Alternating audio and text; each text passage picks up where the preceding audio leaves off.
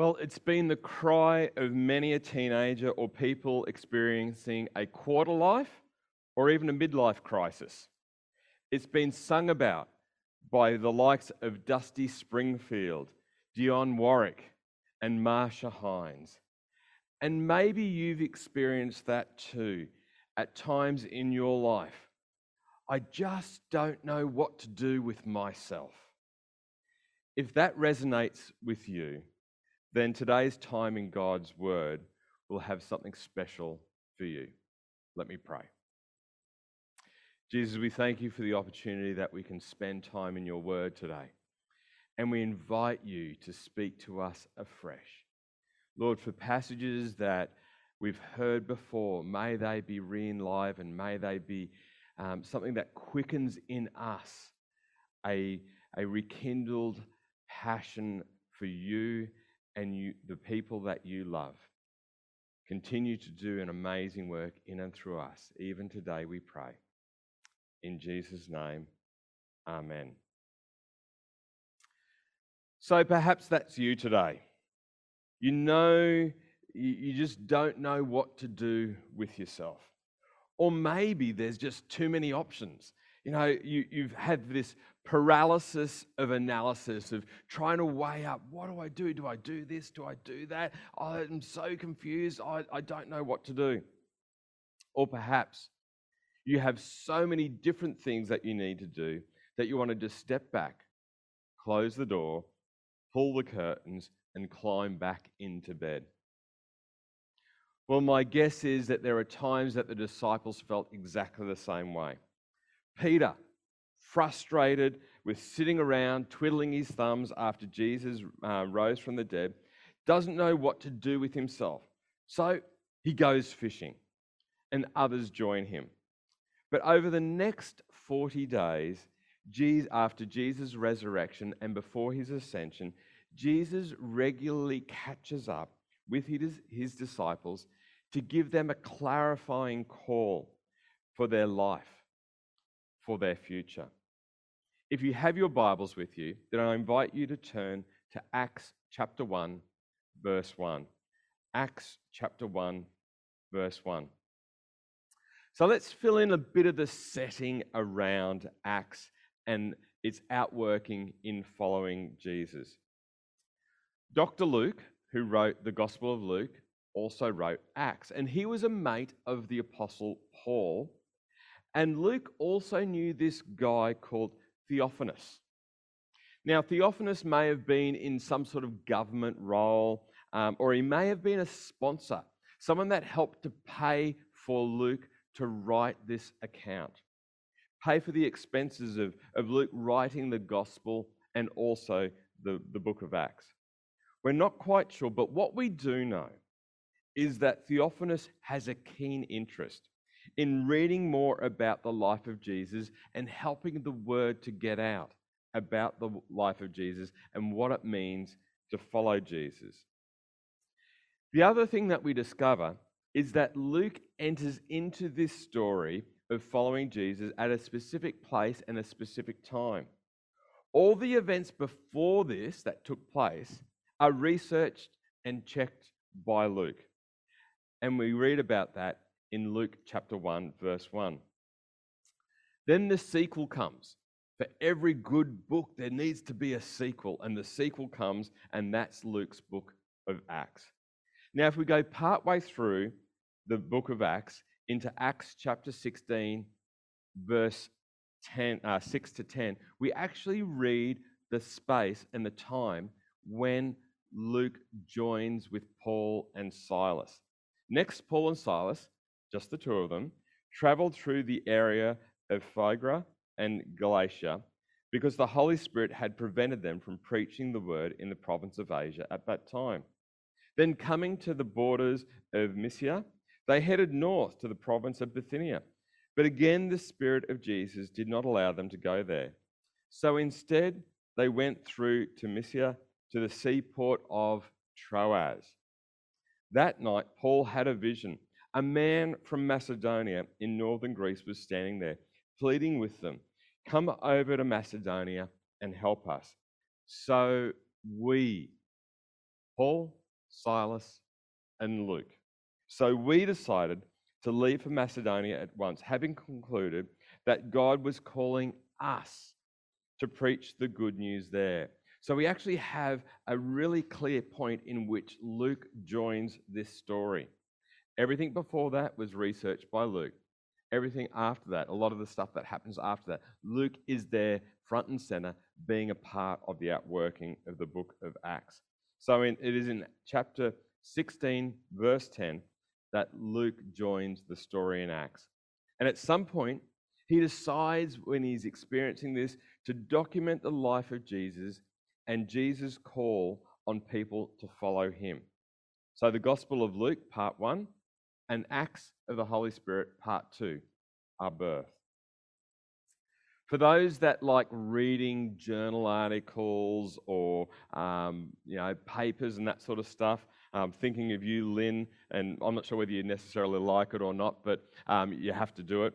But um, there's like this executive summary at the start of a paper, or an introduction to an essay, or for lovers of cooking shows. It's like this rich sauce or the caramelization that is like this flavor bomb packed full of essence and meaning. Well, that's what we get in the first few verses of Acts chapter 1, verses 1 through to 11. In my first book, I told you, Theophilus, about everything Jesus began to do and teach until the day he was taken up to heaven, after giving his chosen apostles further instructions through the Holy Spirit. For Luke, there is an understanding that he has that the work of Jesus did not stop at Jesus' ascension.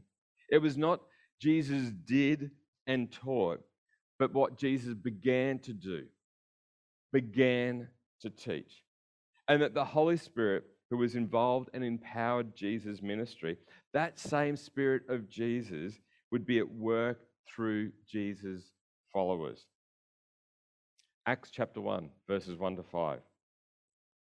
In my first book, I told you, Theophilus, about everything that Jesus began to do and teach until the day he was taken up to heaven, after giving his chosen apostles further instructions through the Holy Spirit.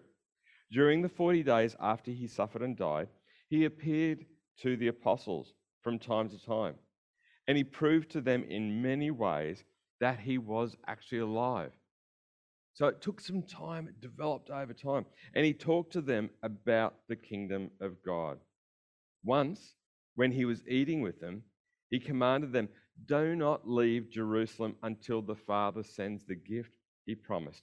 And as I told you before, John baptized with water, but in just a few days you will be baptized with the Holy Spirit. Now, it may be helpful to remember that Jerusalem, the Jerusalem world was still a bit of a scary place for Jesus' first followers, the disciples. 40 days earlier, mob mentality ruled. The Jewish religious leaders stirred up people to the point where Roman authorities carried out a crucifixion of Jesus.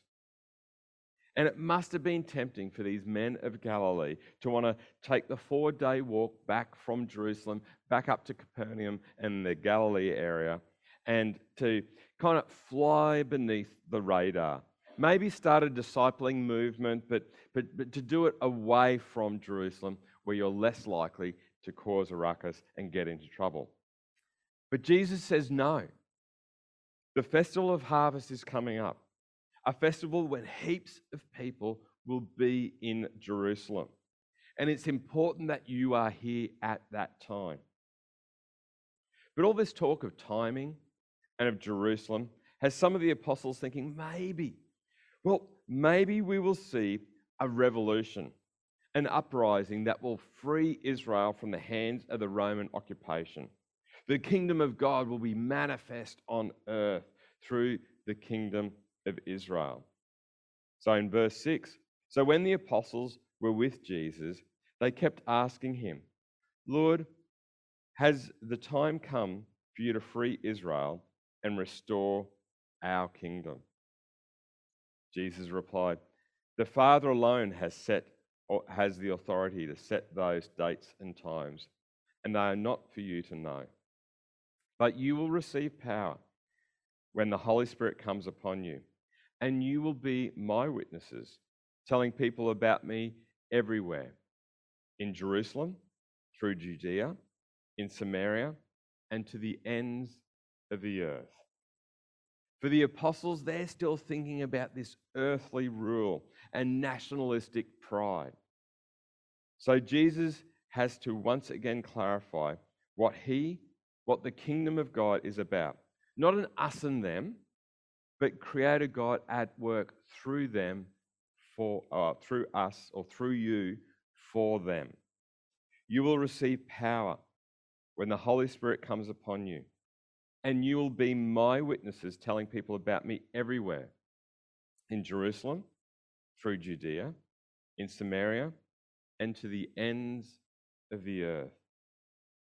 Rather than a replacement of what Paul read earlier from Matthew 28 16 to 20, we see Luke provide some clarifying emphasis of what is important the, for the followers of Jesus to tell others about Jesus everywhere they go. In Jerusalem, the epicenter of the Jewish faith and the, nation, the nation's capital. Judea, to the borders of the Israelite territory, to the borders of the um, Israelite people, where they felt that that's where their territory was, the borders of the nation.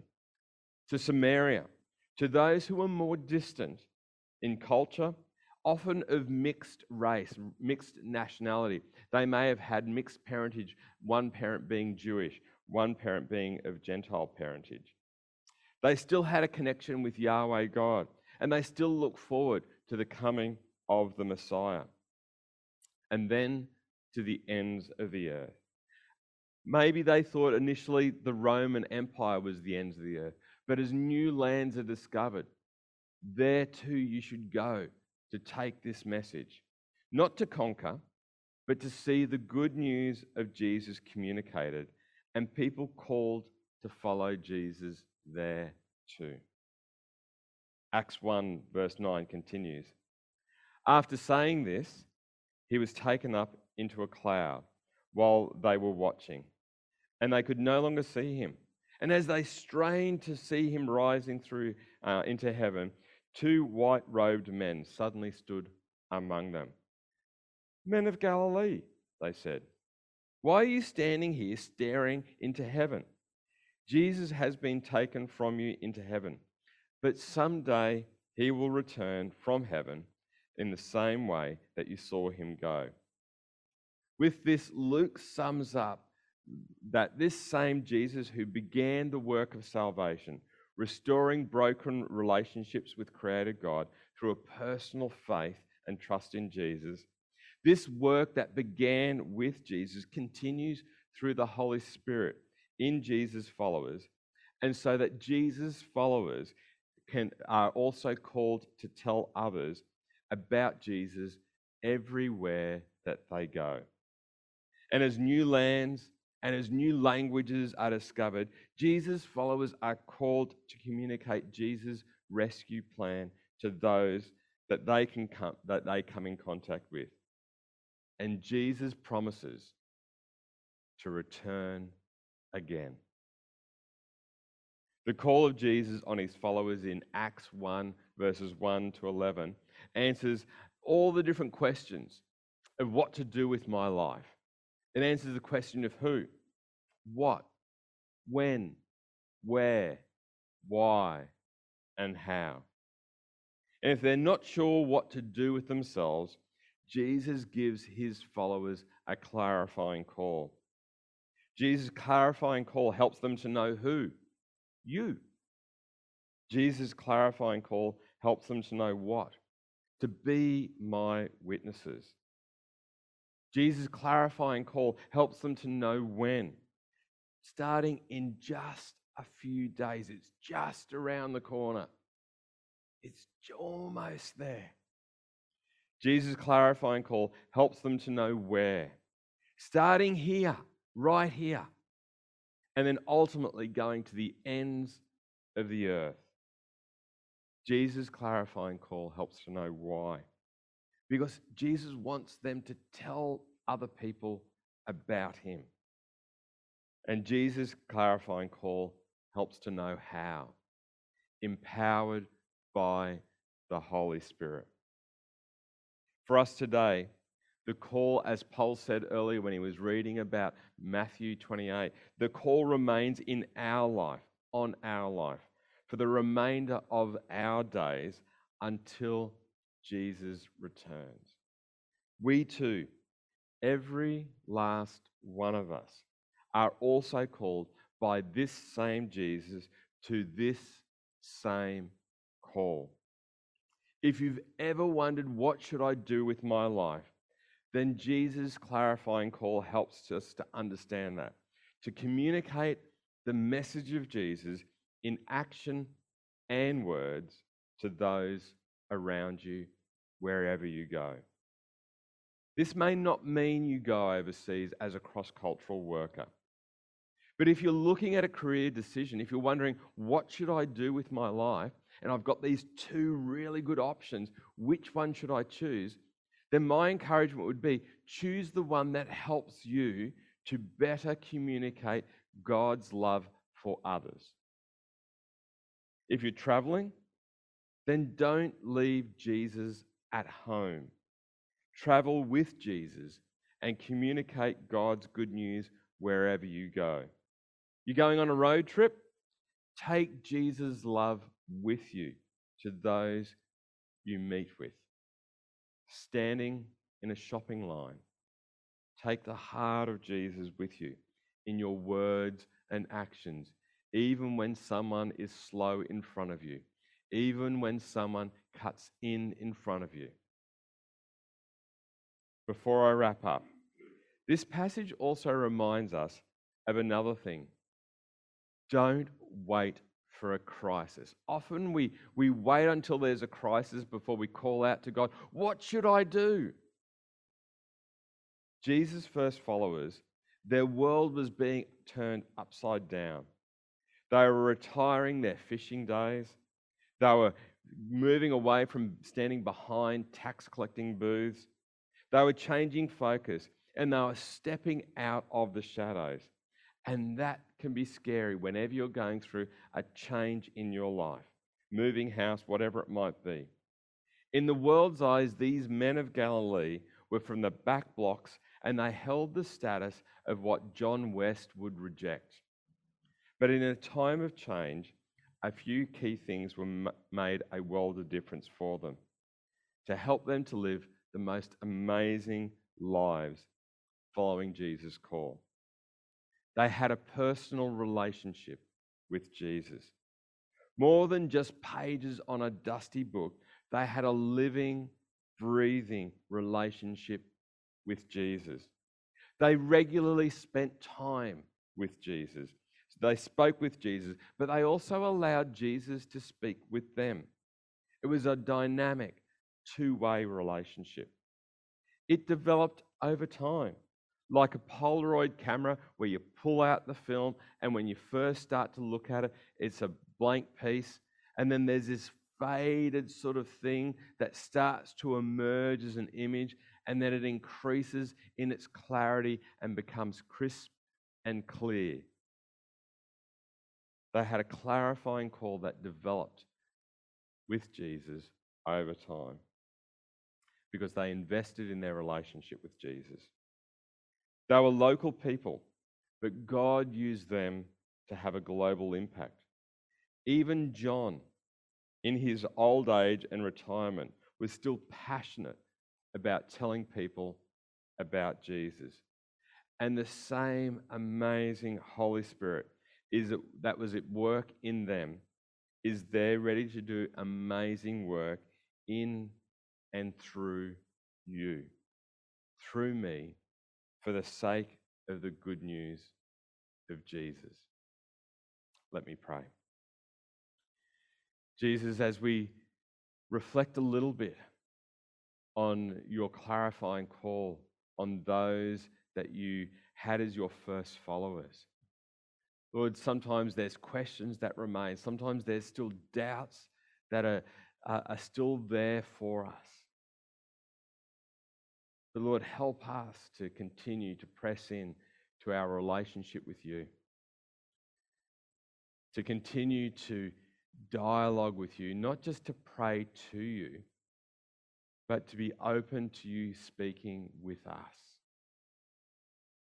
May we leave space for you to speak, space for you to, to hone and to clarify and to, to comfort and to heal and to restore and to direct and to guide.